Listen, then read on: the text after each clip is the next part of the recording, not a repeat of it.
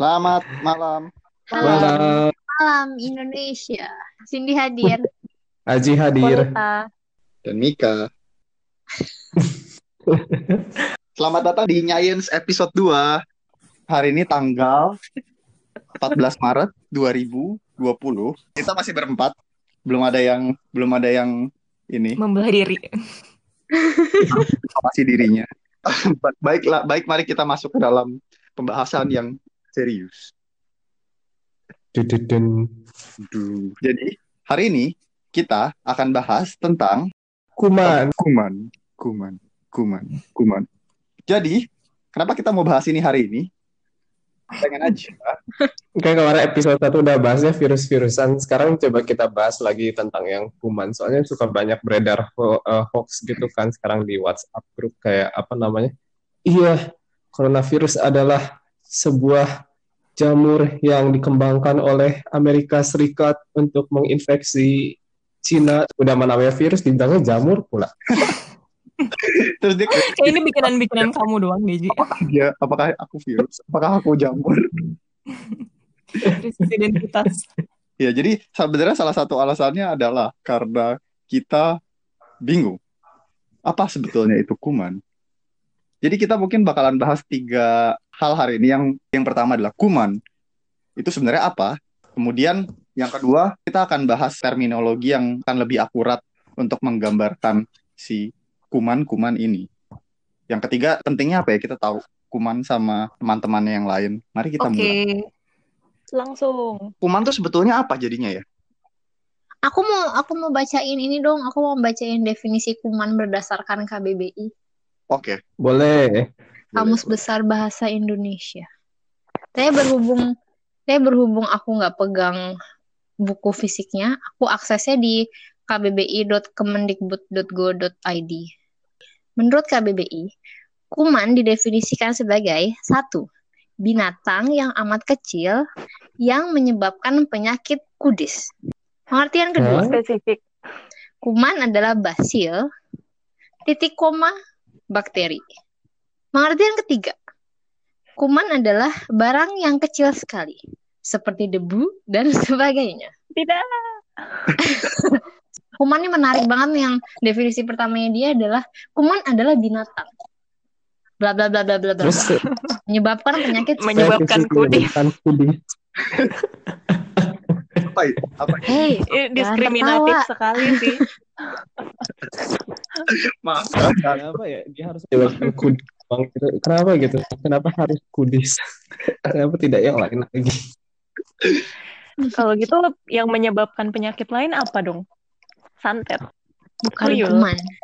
Ya, tapi kalau sekarang ini kayak orang sebenarnya secara umum nyebut kalau misalkan kuman-kuman itu dia nyebut kayak sesuatu yang nyebabin penyakit gitu kan. Mm-mm. Jadi kayaknya kalau sekarang secara umum bakal ngomongnya bahwa iya kuman kuman penyakit kuman penyakit ya berarti kayak oh, bre- mereka adalah makhluk-makhluk yang menyebabkan penyakit. Jadi beda dengan Makhluk yang nggak kelihatan gitu ya. Hmm. iya makhluk nggak kelihatan yang menyebabin penyakit. Beda sebenarnya sama definisinya KBBI berarti kalau yang suka dipakai sama orang.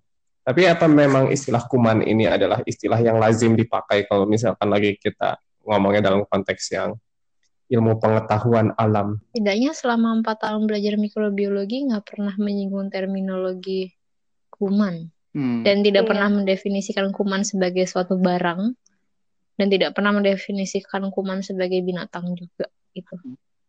Di Dan otak kayaknya aku kita kuman tuh kayak racial slur gitu. Tapi ratio besar. iya, tapi buat bakteri atau mikroba gitu. Kayak ada stigma jahatnya gitu kan. Padahal Iya. hal Hmm. seperti itu tidak ada dan sebenarnya virus dan bakteri dan parasit mereka juga sebenarnya tidak jahat mereka cuma hidup walaupun akhirnya bertentangan dengan kita. Beberapa bertentangan, beberapa hidup berdampingan Iya. kok sama kita. Nah, semua Iya. makhluk hidup punya sisi baik dan jahatnya. Kamu tidak bisa iya mereka tidak punya keinginan eh mereka Kamu tidak- baik atau jahat Iya. kita Mereka hidup. mendefinisikan berdasarkan morality kita tapi iya mereka. Nah, jadi sebetulnya menarik karena kuman kita selalu ingatnya kayak konotasinya negatif kan. Jadi apakah yang sebetulnya disebut kuman? Jawabannya adalah tidak ada yang bisa memberikan jawaban pasti karena semua orang punya definisi beda-beda. siur, saudara-saudari. Kayaknya ya kalau gara-gara definisi kuman ini benar-benar simpang siur gitu, kayaknya memang istilah penggunaan istilah kuman ini kayaknya nggak tepat sama sekali gitu. Karena nggak ada definisi yang pasti dari apa itu kuman. Dan sebenarnya kalau kita lagi dalam ngomongnya dalam ranah sains sendiri juga, Hmm, istilah kuman itu kan nggak kita pakai kan hmm, waktu kita kuliah dan sebagainya. hmm. Yang biasa dipakai apa? kayak yang biasa kita pakai adalah mikroba Mikroba, Atau mikroorganisme. Mikroorganisme. atau Aku mikroorganisme. penasaran sih, sebenarnya istilah kuman tuh muncul setelah ada pengetahuan tentang penyakit infeksi dan sebagainya atau sebelum? Apakah dia kayak mirip dengan miasma yang artinya udara buruk gitu? Malaria, malaria. Malaria? Iya, malaria juga dari kata Oh, malaria. udara yang buruk. Karena dulu orang pikir karena Malaria. udara yang buruk, terus kita kena malaria. Wow. Wow, Wah, itu aku baru Karena tahu. Mala dan Aria. Wow. Menarik. Wow, sebuah informasi yang penting. Menarik juga. Padahal sebenarnya malaria ternyata bukan disebabkan sama udara gitu kan. Iya. Oh, tapi zaman dulu orang mikirnya itu disebabkan sama udara yang buruk. Wow. Jadi bisa jadi kuman tuh bukan padanan langsung dari mikroba gitu, tapi emang istilah seperti udara buruk. Eh, tapi ini nggak tahu sih. Ini harus dibahas oleh orang linguistik mungkin. Sudah, tidak jadi. Oke, jadi singkat kata, Oke. kita mencoba menawarkan terminologi baru yang mungkin lebih tepat untuk dipakai, yaitu mikroorganisme atau mikroba. Jeng jeng jeng jeng. Kela, kela, kela. Jadi kalau misalkan kita pakai definisi dari buku textbook namanya Brock, yang adalah buku textbook tentang mikroba, uh, microorganism is an organism that is too small to be seen by the unaided human eye. Yay. Yay. Um, makhluk hidup yang kecil banget, yang nggak bisa dilihat sama mata manusia, kalau kita nggak pakai alat bantu kayak mikroskop. Hmm. Dan faktanya sebetulnya kalau kita pikir mikroorganisme itu umumnya menyebabkan penyakit, nah sebetulnya jauh lebih banyak yang justru nggak menyebabkan penyakit. Ya nggak sih? Iya, Spesies bakteri yang sudah didefinisikan aja itu ada 30.000 ribu. Terus patogen manusia termasuk virus, jamur, protozoa, dan helminthes itu ada 1.400. Hmm, Kurang dari satu persen total jumlah mikroba yang ada di planet ini. iya. jadi kesimpulannya adalah Jadi kesimpulannya adalah mikroorganisme itu lebih konsisten kalau kita jadi kalau kita pakaikan eh, jadikan sebagai terminologi karena definisinya lebih luas, definisinya tidak berkonotasi positif maupun negatif, kemudian eh, lebih mencakup banyak. Jadi bukan cuma yang menyebabkan kudis misalnya. Katanya zaman dulu kan didefinisikan sebagai zamannya dinosaurus gitu. Karena dinosaurus kayak yang representatif di muka bumi ini. Tapi itu salah. Sebenarnya dari awal sampai sekarang ini adalah zamannya mikroba karena saking banyaknya Jenis mikroba. Itu fakta yang kita mana? hanya sebutir debu. Kita numpang. Kita numpang di dunia mikroba. Tapi kenapa kita selalu semena-mena? Tapi mereka nggak merasa, mereka selalu thriving sih. Iya. Kita Keren yang sih. merasa sudah membunuh, padahal mereka tetap Mereka hidup. tetap hidup. Aku baru baca artikel baru eh, tadi tadi banget di di Nature. Eh, ceritanya ada sekelompok peneliti gitu gabungan dari Cina sama dari US. Mereka kayak digging ke ke bagian dalam banget dari dari kerak bumi gitu. Em, itu udah nggak ada udah nggak ada Mhm. sumber karbon, udah nggak eh, udah nggak ada sumber karbon yang yang organik, banyak banget yang inorganik, terus banyak metal dan lain-lain itu bakteri bisa hidup di situ. Dan hidupnya lambat sekali. Jadi mereka seperti kayak seperti eh, menyimpan menyimpan tenaga gitu supaya mereka bisa hidup banyak lama banget gitu. Terus eh, mereka banyak melakukan Wow. mereka banyak melakukan metabolisme metabolisme yang aneh gitu yang kita belum pernah lihat. Kayak mereka recycling sumber karbon mereka dan lain keren banget sih. wow. Wow. Jadi memang dunia ini adalah dunianya mikroba ya, kalau kayak gitu. Kita cuma numpang. Bener kata Cindy. Kan dari kita nyebut-nyebut mikroba nih, kita nyebut-nyebut mikroba. Mikroba ini apakah sebenarnya dia adalah cuman kayak satu jenis makhluk hidup aja atau dia terdiri dari banyak jenis makhluk hidup gitu? Banyak. Banyak. Mm-mm. Coba-coba gimana ya Bang Kon? Ada bakteri, ada virus, ada protozoa, Dan bahkan kayaknya ulat-ulat kecil gitu kalau ukurannya mikro, kalau berdasarkan Brock tadi mungkin bisa dibilang mikroorganisme. Hmm. Eh, mikroorganisme berarti bisa memang bisa unisel maupun multisel kan Bisa. berarti Bisa. selama dia selama dia nggak kasat mata aja gitu. Mhm. Jadi kalau misalnya ulet terus nggak kelihatan, kalau kalau memang ada ulet yang nggak kelihatan berarti bisa kan? Sebetulnya mikroorganisme itu Hmm. Kalau memang ada. Enggak juga, sebenarnya kayak karena mikroorganisme itu. Kalau misalkan kita ngomongin dari sistem yang lima kingdom, yang dari pengelompokan lima kingdom, yang masuk ke dalam golongan mikroorganisme itu dia cuman yang mm, monera, jadi bakteri, terus protista, Mm-mm. berarti kayak alga-algaan gitu atau um, apa? Tapi tapi tadi berdasarkan berdasarkan definisi itu berda- berdasarkan definisi itu cuman yang nggak kasat mata aja. Jadi maksudnya sekali sekalipun itu adalah cacing tapi dia nggak kasat mata, Hmm, itu maksudnya itu adalah pengelompokan yang berbeda gitu antara kita ngomong tiga domain makhluk hidup dengan kita ngomongin mikroorganisme itu nggak ada hubungannya gitu maksudnya. eh, Seperti tomat adalah buah dan sayur. Hmm, kita kita beda, kita pakai pembeda yang berbeda gitu maksudnya. Mm. Oh iya tadi belum Gimana? menyebut fungi. Ya jadi kalau fungi, kalau misalnya fungi dia ada yang makroskopis, dia ada yang mikroskopis juga gitu. Jadi kamu kan tetap bisa bilang mikroorganisme. Fungi termasuk mikroorganisme bisa. Kalau misalnya dia memang nggak kasat mata, tapi untuk uh, fungi yang punya apa istilahnya berbadan buah, Buah, ya, apa? yang Buah. Buah. gaban yang bisa dimakan, jamur tiram Iya, kalau misalnya, iya, kalau, iya, iya. Kalau misalnya kayak gitu, kamu kamu nggak bisa bilang lagi fungi adalah mikroorganisme. Hmm. Iya, itu benar sih. Jadi kalau misalnya, kalau misalnya ada ulet yang kalau misalnya ada ulet yang memang tidak kasat mata, berarti dia mikroorganisme, Iya. iya kan? Ya? Saya setuju. Iya, Atau apakah dia Mungkin- mikroulat? Saya sebetulnya setuju, tapi em, mungkin ulat itu nggak umum untuk diklasifikasikan di dalam mikroorganisme. Sebetulnya cuma gitu aja sih. Iya, karena karena Hmm. karena kita Karena- belum tahu apakah ada ulat yang tidak Iya, kasat mata. selama ini ya kita belum pernah temukan aja ada ulat yang kasat mata. Jadi kita nggak pernah masukin dia ke dalam contoh-contoh mikroorganisme gitu. Apakah pocong termasuk mikroorganisme? Iya, gitu. Karena pocong tidak kasat mata. Makhluk hidup, apakah pocong hidup? Tadi definisinya Good adalah dia makhluk sih. hidup. Hmm. Bukan nggak kasat mata karena ukuran, dia karena tinggal di dimensi yang lain. berbeda. Iya. Itu ranah kuantum fisik mungkin atau apa nggak tahu. Metafisik. Sudah kita lagi bahas apa sih? Nah, jadi apa aja sih contohnya mikroorganisme jadinya? Jadi mikroorganisme yang bisa dimasukin ke dalam mikroorganisme itu kalau kita pakai istilah yang dipakai secara umum ya di dunia sains sekarang ini adalah bakteri, terus habis itu fungi, terus habis itu protozoa, em, protozoa dan alga dan sebagainya. Jadi yang masuk ke dalam kingdom protista sama satu lagi adalah virus. Betul nggak, Mik? Betul. Tapi ada juga yang baru. Archaea.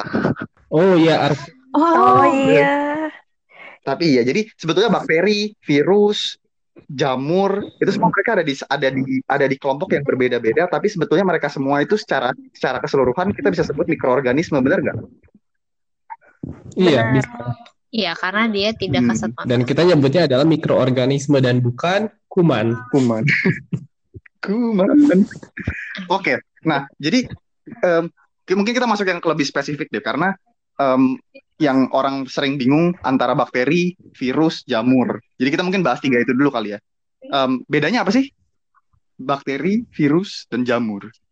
Hmm, Mungkin mulai jadi dari bedanya adalah dari struktur penyusunnya satu. Um, dari jadi dari dari tiga ini, bakteri itu adalah makhluk hidup yang uniseluler. Jadi dia cuma terdiri dari satu sel aja dia udah bisa hidup. Kita manusia kayak gini kan kita terdiri dari banyak sel gitu kan. Banyak sel yang bekerja sama dan akhirnya membentuk kita. Dia secara umum bentuknya beda juga sama selnya manusia. Bedanya adalah kalau kita sel manusia kayak gini, kita memiliki yang namanya inti sel di dalam sel kita. Kromosom kita itu dipisahin dari mm, organel-organel lain yang ada di dalam sel kita. Jadi krom- kromosom kita ada di dalam suatu kompartemen khusus yang memisahkan dirinya dengan organel lain.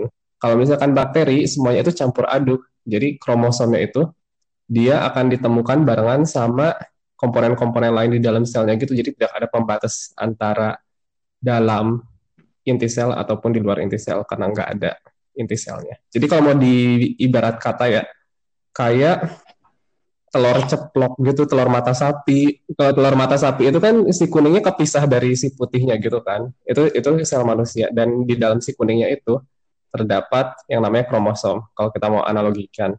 Nah, kalau misalkan kita Kromosom apa ngelihat selnya bakteri, itu lebih mirip kayak em, telur orak-arik gitu. Jadi sebelum dimasak ke dalam kompor, si putih sama si kuningnya dikocok bareng dulu semuanya sampai jadi homogen, terus dimasukin ke panci, eh, terus semuanya ambiar, nyampur-nyampur kayak gitu. Jadi itu bedanya. Hmm, analogi yang Terus kalau kita itu bakteri nih dari segi bentuk selnya aja kayak gitu. Ji, tapi sebelum itu tadi nyebut-nyebut kromosom, kromosom itu apa, Ji? Kromosom itu adalah DNA.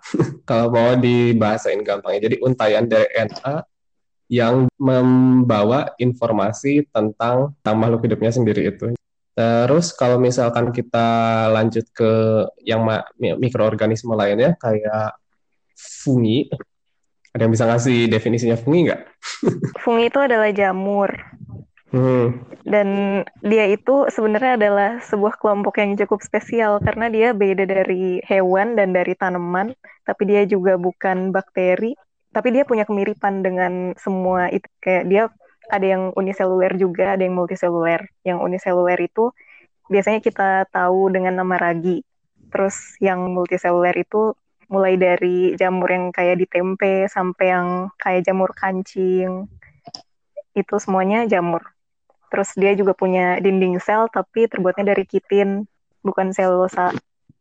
Dan dia mm, dia nggak punya klorofil, jadi dia nggak bisa kayak tanaman yang hidup dengan matahari gitu. Dia harus mendapatkan nutrisi dari yang lain kayak eh, hewan, tapi dia mendapatkannya dengan cara saprofit. Dia hidup di organisme lain yang udah mati, jadi dia serap nutrisi yang ada di situ. Kalau misalnya jamur ada yang uniseluler, ken maksud aku kenapa dia uniseluler tapi dimasukinnya ke jamur nggak kayak bakteri aja, nggak ke bakteri aja gitu maksudnya.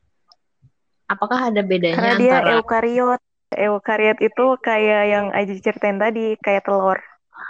Ada inti selnya yang memisahkan materi genetik dia dari kompartemen yang lain di dalam sel. Telur telur mata sapi. Terus terus dia berdinding kitin Hmm. juga. jadi kalau bakteri dindingnya apa? Bakteri em, ada dua macam, ada yang tipis, ada yang tebal. Itu secara umum ya. Kalau yang tipis itu dia adalah LPS lipopolisakarida. Kalau misalkan yang tebal namanya peptidoglikan. Kalau virus apa nih virus? Oke. Itu kan kita udah sempat bahas sedikit di episode kemarin juga ya. Kalau virus itu dia sebenarnya mau digolongin sebagai makhluk hidup pun sebenarnya nggak bisa. Hmm. Dia adalah suatu makhluk tanda petik yang cuman bisa bereplikasi kalau misalkan dia di dalam sel inang. Jadi dia tuh nggak punya peralatan yang dibutuhin buat dia bisa mereplikasi dirinya sendiri gitu. Jadi dia memang harus benar-benar parasit ke dalam sel inangnya dan dia membajak peralatan yang ada di dalam sel inangnya. Itu virus. Dan virus itu kalau dibandingin sama bakteri sama jamur ukurannya jauh lebih kecil lagi gitu. Hmm. Kalau kita ngomongin dinding selnya lagi ya, oh virus itu bukan sel. Jadi kita tidak bisa menggunakan istilah sel buat em, virus. Jadi kalau virus itu komponen penyusun dirinya adalah protein, namanya kapsid.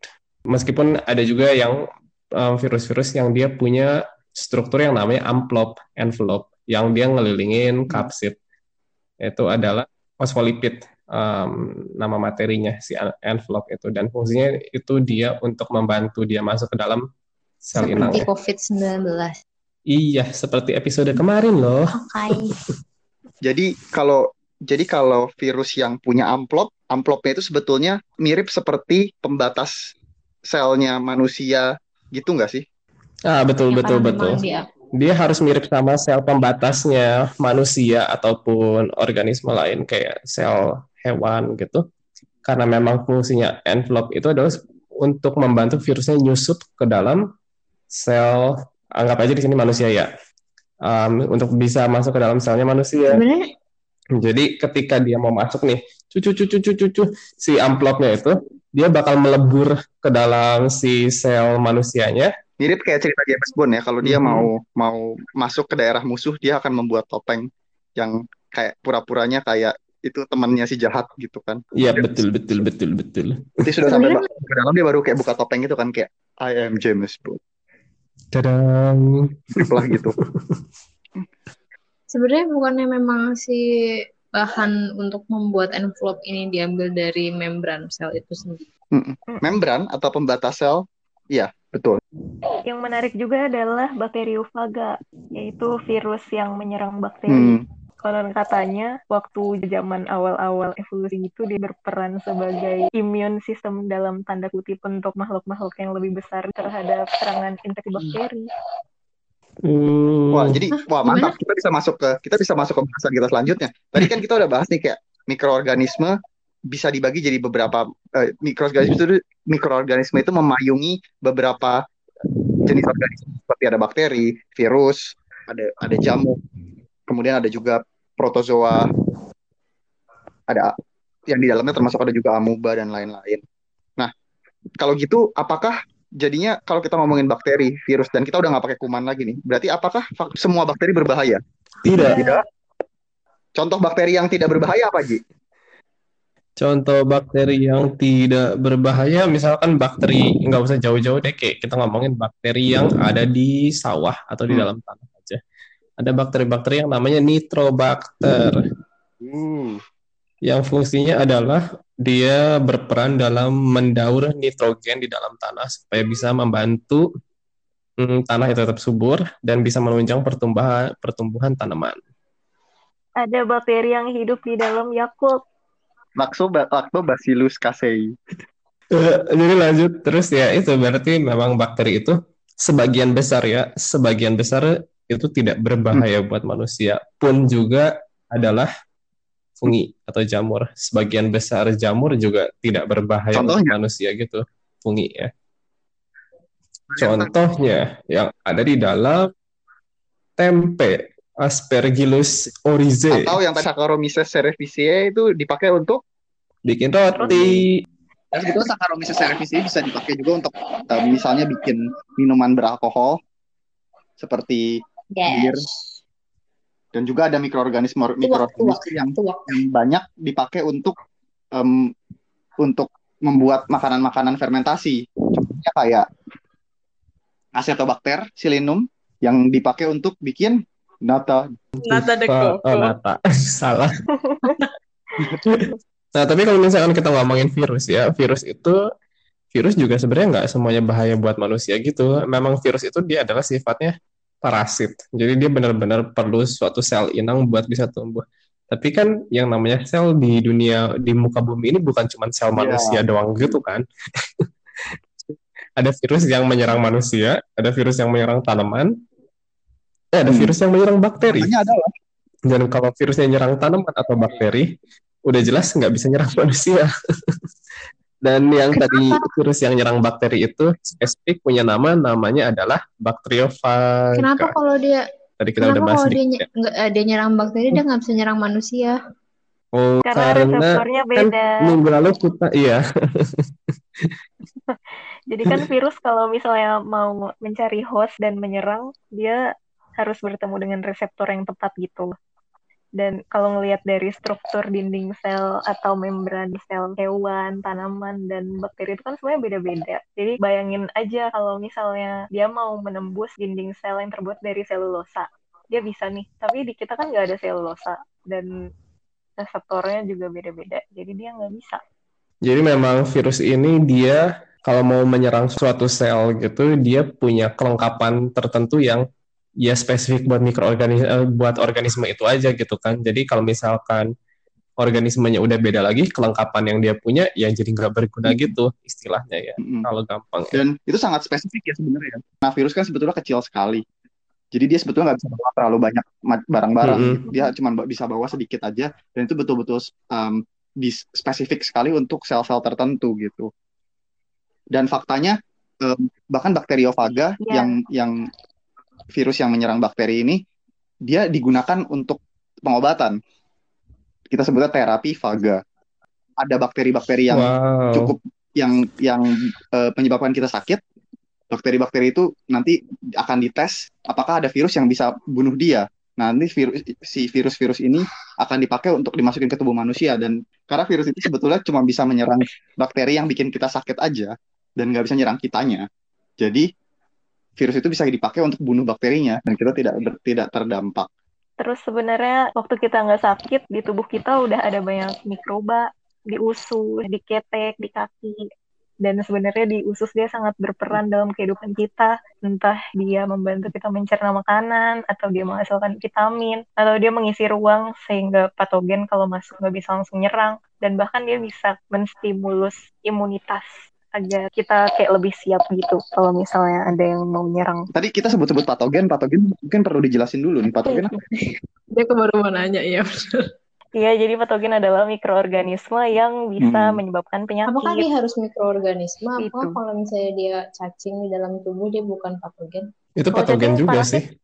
Hmm, parasitam patogen Patogen sama bisa bisa Sebenarnya ini tergantung tergantung kita mendefinisikan ya kayak kalau misalnya hmm, parasit itu kita ngomongin dia sebetulnya. untuk dia tumbuh, untuk dia tumbuh dia harus dia bergantung hidupnya kepada makhluk hidup lain dan dia sifatnya merugikan. yang Kalau misalnya kita ngomongin patogen, kita ngomongin makhluk hidup yang membuat si inangnya sakit gitu. Nggak nggak peduli apakah dia kasat mata ataupun dia tidak kasat mata. Gitu nggak sih? Mm-mm. Hmm. Jadi banyak Aku jadi rasa banyak gitu sih. terminologi-terminologi yang Mm-mm. sebetulnya dipakai secara umum yang sebenarnya level level levelnya tuh beda-beda gitu. Kalau kita ngomongin mikroorganisme, mikroorganisme di dalamnya itu ada bakteri, ada virus, ada ada jamur, ada yang lainnya. Tapi kalau kita ngomongin patogen, patogen itu beda lagi sebetulnya. Dia nggak kita nggak lagi ngomongin mikroorganisme ini, kita lagi ngomongin segala sesuatu eh, makhluk hidup yang bisa menyebabkan penyakit. Kemudian kalau kita lagi ngomongin parasit, misalnya, parasit itu lebih parasit itu sebetulnya organisme-organisme yang dia hidupnya butuh organisme lain dan sifatnya merugikan tadi yang kayak Cindy bilang. Jadi sebetulnya kalau kita ngomong begitu vi- virus juga sebetulnya kan parasit gitu kan. Parasit sebetulnya lebih kepada interaksi antara satu organisme dengan satu organisme lain sifatnya apa? Sifatnya parasitisme. Iya. Makanya dia disebutnya parasit. Iya. Jadi kalau kita ngomongin parasit sebetulnya parasit parasitisme itu interaksinya biasa eh itu kelompoknya biasanya sama mutualisme. Mutualisme itu saling menguntungkan atau em, komensalisme. Yang satu diuntungkan, yang satu tidak, yang satu tidak dirugikan. Dia B aja. Kamu juga bisa pakai mikroorganisme patogen berarti dia adalah makhluk hidup yang tidak kasat mata yang bisa bikin inangnya sakit. Mm-mm. Kamu tadi bisa Ah. memadu-padankan semua ter- terminologi yang tadi kita sebutkan. Mm-mm. Oke, kita bahas yang terakhir. Oke. Em, jadi tapi kan kita tadi ngomongin, kita dari tadi ngomongin ini ada bak, ada bakteri, ada virus, ada fungi segala macam. Kita tahu ini tuh fungsinya apa ya? Kira-kira bisa diaplikasikan seperti apa ya? Kalau misalkan kita Hmm. ngomongin konteks penyakit, em, pengobatan untuk penyakit yang disebabkan oleh bakteri, oleh virus, dan oleh fungi atau jamur itu beda-beda. Jadi kalau misalkan kita keinfeksi sama bakteri, kita akan dianjurkan buat minum antibiotik buat ngebunuh bakterinya. Tapi antibiotik ini tidak akan bisa bekerja kalau misalkan kita keinfeksi sama yang namanya virus karena antibiotik itu senyawa-senyawa kimia yang dia efek kerjanya spesifik cuman Mhm. bisa bekerja buat bakteri. Jadi kalau buat virus kita dikasih antibiotik amoxan misalkan jelas nggak akan ada efek apa-apa. Jadi itu salah satunya bahwa terapi dari penyakit ini berbeda. Nah, kalau misalkan kita lagi ngomongin penyakit, relevansi dari penggunaan istilah kuman dengan mikroorganisme yang lebih spesifik kayak bakteri, virus, atau fungi itu Hmm. akan jadi relevan banget gitu. Karena kalau misalkan kita menggolongkan semua penyakit itu disebutnya sama kuman, pikiran kita akan mikir kayak oh iya berarti semua penyakit disebabkan oleh satu agen yang sama gitu. Padahal jelas enggak dan jadi penggunaan istilah kuman itu menurut gua ya kayak itu menyebabkan orang berpikir bahwa ya udah kalau misalkan kena penyakit infeksi ya udah obatnya tinggal minum antibiotik aja gitu. Padahal jelas enggak sama sekali karena kuman itu sebenarnya bermacam-macam. Yang kita sebut sebagai kuman itu bermacam-macam banget. Enggak cuman satu jenis Hmm. doang kayak kuman. Dan kita itu tahu jelas karakteristiknya beda-beda itu kan membantu kita ya jadinya karena em, masing-masing punya karakteristiknya sendiri. Jadi obat yang satu nggak tentu bisa efektif sama sama mikroorganisme yang jenis lain gitu kan ya. Betul. Bahkan kalau misalkan kita keinfeksi sama bakteri aja ya, misalkan bakteri yang Bisa satu sama bakteri yang lain, eh, kita ambil contoh deh. Misalkan yang pertama tuberkulosis, tuberkulosis. Jadi diinfeksi sama. Mycobacterium tuberculosis. Sama kita ke keinfeksi sama salmonella, jadi kena tifus, salmonella typhi.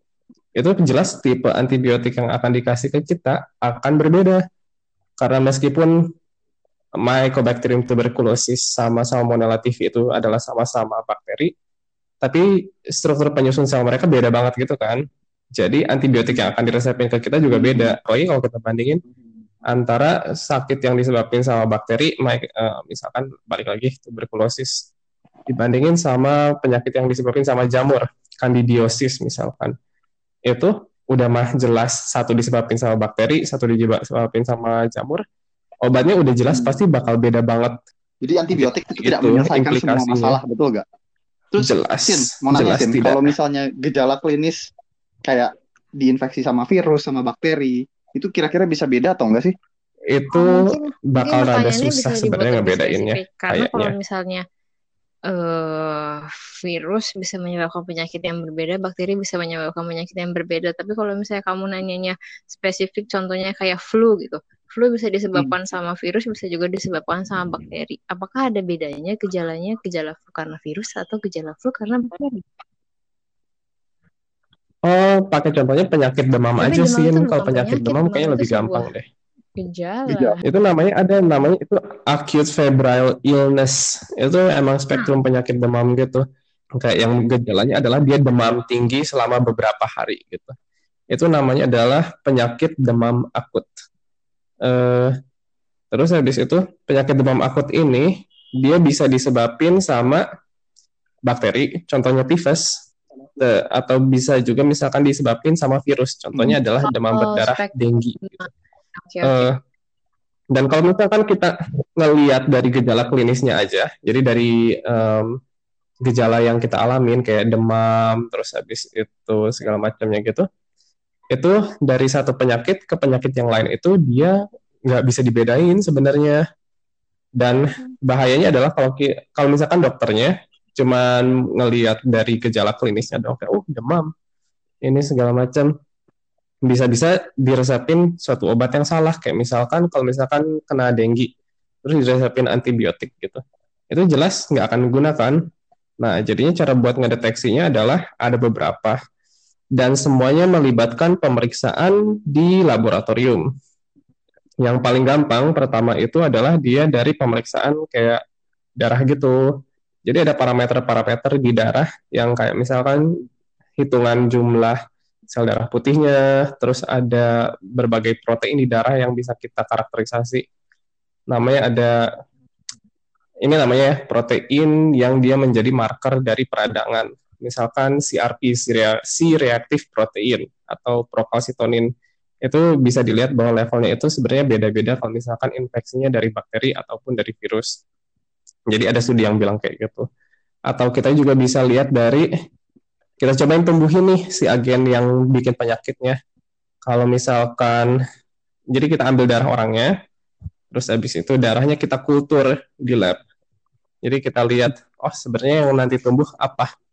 Kalau misalkan dia bakteri, dicobain ditumbuhin di uh, namanya agar plate gitu, dia bakal bisa kelihatan, oh ini bakterinya apa nih? Apakah dia tifus? Apakah dia adalah rickettsia? dan bisa juga kalau misalkan semua negatif terus habis itu kita cek lagi parameter lainnya yang ada di darah kayak keberadaan antigen dari virus segala macam itu tiba-tiba muncul oh denggi atau virus cikungunya itu bisa juga kayak gitu. Jadi ya itu uh, meskipun gejalanya sama, penyebab penyakitnya bisa beda. Dan laboratorium itu dia sifatnya krusial banget gitu. Dan ini nih ada studi yang menarik gitu sebenarnya kalau kita baca. Ini studinya namanya Ina Respon. Jadi kayak ini adalah studi yang dilakuin di satu Indonesia gitu buat kita ngelihat um, sebenarnya penyakit demam di Indonesia ini tuh dulu disebabinnya sampai sekarang ini disebabinnya sama apa sih gitu. Nah, terus dari hasil studinya ini kelihatan bahwa penyakit demam di Indonesia itu disebabkan nomor satu sama jelas denggi. Terus habis itu tifus juga ada di situ. Terus yang lebih menarik lagi Contoh. ada juga penyakit yang orang sebenarnya jarang dengar. Namanya rickettsiosis. Rickettsiosis itu disebabkan sama rickettsia. Dari seluruh Indonesia gitu kayak 10 persenan itu dia sebenarnya positif dari rickettsia aja Tapi ada nggak sebenarnya bahaya-bahaya lain dari kita sebetulnya mengkonsumsi obat yang tidak tepat gitu? Kayak kalau misalnya kita mengkonsumsi obat yang nggak tepat, itu bisa menyebabkan resistensi obat um, di bakteri-bakteri atau di mikroorganisme yang ada di dalam tubuh kita. Nah, resistensi ini sifatnya sebenarnya di, kalau misalkan dia resistensi sifat resistensi ini munculnya di bakteri yang normal gitu. Bakteri yang tidak menyebabkan penyakit yang dia secara normal memang ada di usus aja gitu, ya mungkin sebenarnya nggak apa-apa.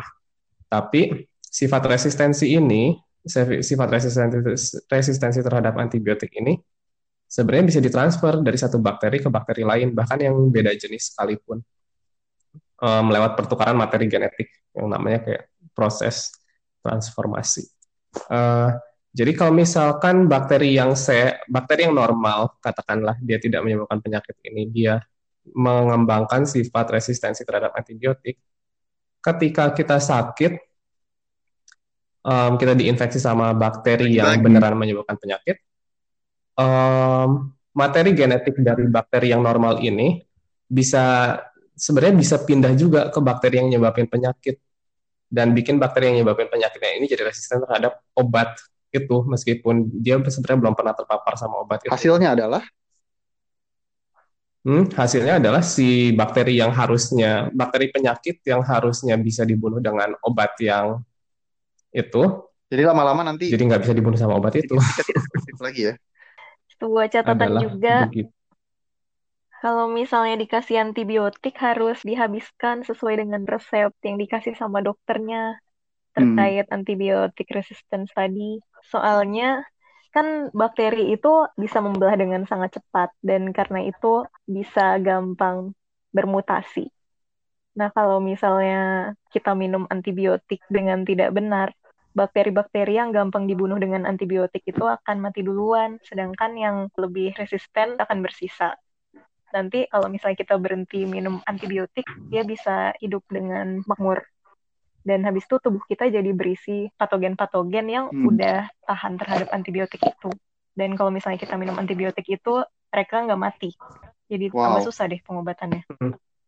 Efeknya sangat berbahaya. Apakah lama-lama kita bisa berbahaya. kehilangan efektivitas antibiotik? Jadi nanti semua penyakit infeksi tidak bisa di tidak bisa ditangani dengan antibiotik.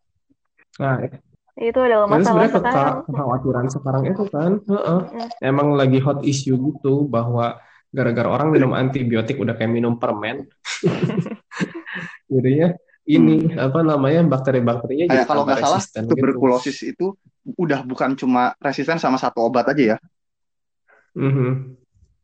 iya jadi tuberkulosis sekarang ada levelnya ada tiga gitu ya, ya. ada tingkat kepedasannya uh, jadi yang yang biasa aja jadi sebenarnya kalau misalkan sakit TB itu harus minum empat macam obat sekaligus gitu.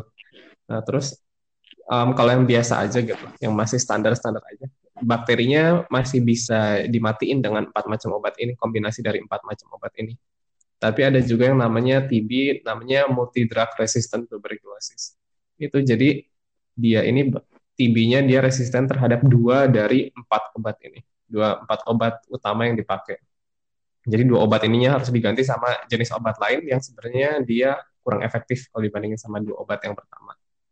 Nah, terus habis itu hmm, ada juga yang namanya XDR-TB, Extensively Drug Resistant Tuberculosis. Kalau yang XDR ini jadi dia udah resisten sama dua jenis obat. Yang pertama nih dari empat, dua dari empat dia resisten. Terus kan dikasih jenis obat lain uh, yang sebenarnya kurang efektif. Nah dia resisten juga terhadap obat yang kurang efektif itu, namanya uh, hmm. fluorokinolon atau aminoglukosid. Jadi tambah susah disembuhin lagi gitu kan. Hmm. Nah terus paling terakhir ada yang namanya TDR, Totally Drug Resistant Tuberculosis. Takut. Jadi itu kayak itu resisten sama semua obat TB gitu. Jadi kayak oh kalau kena ya udah wassalam aja.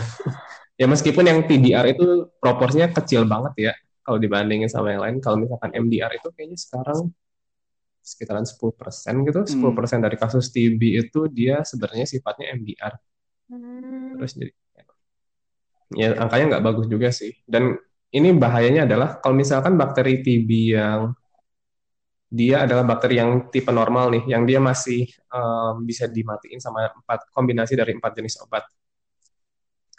Ini dia um, keefektifan terapinya itu masih sedikit di atas sekitar 80% gitu. Jadi kalau misalkan diobatin, obatnya jalan terus, 80% kemungkinan atau lebih uh, orangnya bakal sembuh.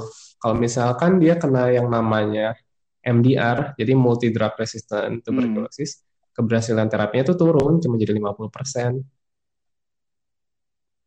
Dan kalau misalkan XDR jadi jauh lebih turun lagi gitu. Dan kalau TDR ya itu menunggu mukjizat namanya. Dan semua ini bisa dicegah dengan hmm. minum antibiotik yang baik dan benar. Mm-hmm. Semua Biasa. remark dari Kokon. Semua catatan. Mungkin kita recap dulu tadi. Jadi mungkin kita menawarkan terminologi baru yaitu mikroorganisme lebih tepat dibandingkan kalau kita pakai terminologi kuman. Sebenarnya mikro... aku mau aku mau meng-highlight bahwa uh, aku aku secara personal tidak meng menyarankan menggunakan kuman karena di kamu sendiri pengertian kuman ini tidak uh, tidak konsisten. Gitu. Dia mm-hmm. iya tidak kon dia tidak konsisten dengan dia menyebutkan di definisi pertama dia menyebutkan kuman sebagai binatang, lalu dia menyebut lagi kuman sebagai bakteri, dia menyebut lagi kuman sebagai barang gitu. Itu udah tiga hal yang kompletnya berbeda gitu. Jadi maksudnya kumannya sendiri tidak punya identitas yang konsisten gitu. Makanya uh, lebih baik tidak digunakan. Kemudian tadi kita udah meluruskan berbagai terminologi-terminologi um, lain yang kadang-kadang kita suka campur-campur seperti ada patogen, ada um, parasit, ada virus, bakteri, Ragi dan teman-temannya. Kemudian kita juga tadi udah bahas terakhir um, dampaknya sebetulnya apa sih kita tahu perbedaan-perbedaan ini khususnya untuk kehidupan-kehidupan sehari-hari di mana kita sering sakit. Aku mau pesen. Tambahan? Ya ada tambahan? Ya aku cuma mau pesen kalau kadang mungkin kalau misalnya ke dokter habis sama dokter yang nggak dikasih antibiotik rasanya kurang nendang gitu tapi memang tapi memang untuk beberapa penyakit memang tidak perlu antibiotik gitu uh, kalau misalnya tetap konsumsi antibiotik penyakitnya juga nggak sembuh tapi yang ada malah bikin sakit karena perlu diingat bahwa antibiotik juga punya efek samping gitu kayak misalnya kamu uh, punya infeksi bakteri infeksi virus habis itu kamu konsumsi antibiotik yang sebenarnya itu untuk bakteri virus kamu tidak akan jadi inaktif, tapi kamu dapat efek sampingnya. Mungkin mungkin diare, mungkin uh, mual, mungkin malah ada infeksi infeksi jamur juga. Itu kayak ada beberapa efek samping dari penggunaan antibiotik. Jadi dipikir lagi kalau misalnya mau mendesak dokternya minta antibiotik itu. Hmm deh. Tambahan juga konsumsi antibiotik juga selain bisa membunuh patogen, bisa membunuh bakteri yang ada di tubuh kita yang bisa menahan patogen-patogen untuk masuk. Hey. Kalau mereka nggak ada, kita bisa lebih gampang sakit deh. Okay. Menarik. Ya, jadi pesannya kalau misalnya ke dokter, ke dokter itu intinya pengen tahu kita tuh sebenarnya sakit apa. Tapi bukan berarti pulangnya harus bawa obat. Eh, udah guys. Oke, Oke, oke, mungkin mungkin segitu dulu aja podcast kita hari ini, podcast Science episode 2. Semoga memberikan wawasan yang baru, semoga uh, mengubah persepsi terhadap um, terminologi-terminologi yang kita dan um, iya, dadah. Dadah. Dadah.